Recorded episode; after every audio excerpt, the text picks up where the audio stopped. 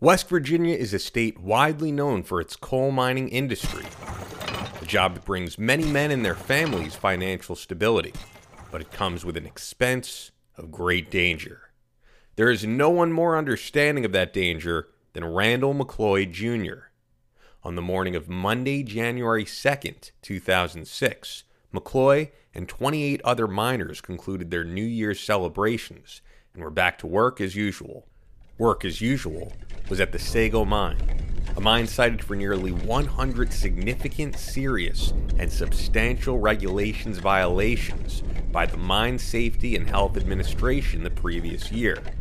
Those in the field will tell you, however, this can be par for the course. But the brave men who sign up for these jobs are often willing to take the tremendous health risk that is attached. The early day started at 5:50 a.m. when one of the fire bosses cleared the mine for use. Less than an hour later, lightning had struck the mountain, which charged through the ground and triggered an explosion of a recently sealed area, killing one of the miners in the process and filling the work area with deadly carbon monoxide. 16 men were able to flee the mine, leaving McCloy among the dozen trapped as carbon monoxide filled the lungs of the men gasping for air. They began to panic. Miners are equipped with air packs for emergency scenarios that provide approximately four hours worth of oxygen. They immediately activated the life saving devices, but to make matters much worse, four of the air packs had failed, forcing the men to share equipment.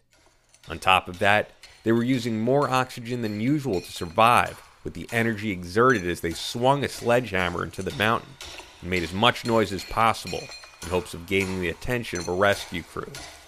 One of the men who went by Junior and another named Tom Anderson tried to forge an escape route, but they were only met by fumes and heavy smoke, so they turned back and rejoined the group. As the hours went by in the dire scenario, the 12 workers began to lose hope. They wrote notes to their loved ones, recited the sinner's prayer, and Randal watched several of the men drift off and lose all consciousness before his eyes. The letter Randal wrote was to his wife Anna and his children Randal III and Isabel. Jackie Weaver, one of the men there, turned to the then 26 year old McCloy, stating, If it's our time to go, then God's will will be fulfilled. An hour and a half after the initial explosion, a rescue crew had arrived, but after testing carbon monoxide levels, it was apparent that it was unsafe to go in. The rescue team drilled holes and used microphones and video cameras to locate the men. A tough task in an area where the workers were nearly 15,000 feet from the entrance. The location process was a long and grueling task for the rescue crew, and it wasn't until the morning of January 4th, two days after the disaster, when the coal miners were discovered. All but Randal had passed away. When the announcement was made, Randal's father clutched his wife Tambra. It takes a special kind of person to be a miner, Chris McCloy, the brother of Randal, was quoted saying, explaining that Randal was looking to leave the field due to the dangers, but stuck with it longer than desired in order to provide for his family. His wife Anna said she never had a doubt that he would make it. Randal was in a coma and hospitalized. His diagnosis was grim. Anna stayed by his side at Ruby Memorial Hospital, prayed for him, and even went to a nearby Walmart to buy a boombox and Metallica's famous Black Album CD in hopes that the crunching metal guitar riffs from his favorite band might do something to help revive him. After several weeks, Randal became responsive, which Anna called a miracle, and said, Faith plays a big role.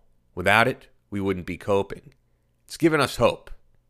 Initially, Randal was twitching for several days and did not seem like the young man his family remembered. Time passed, and Randal gradually recovered. He needed to relearn nearly all basic bodily functions.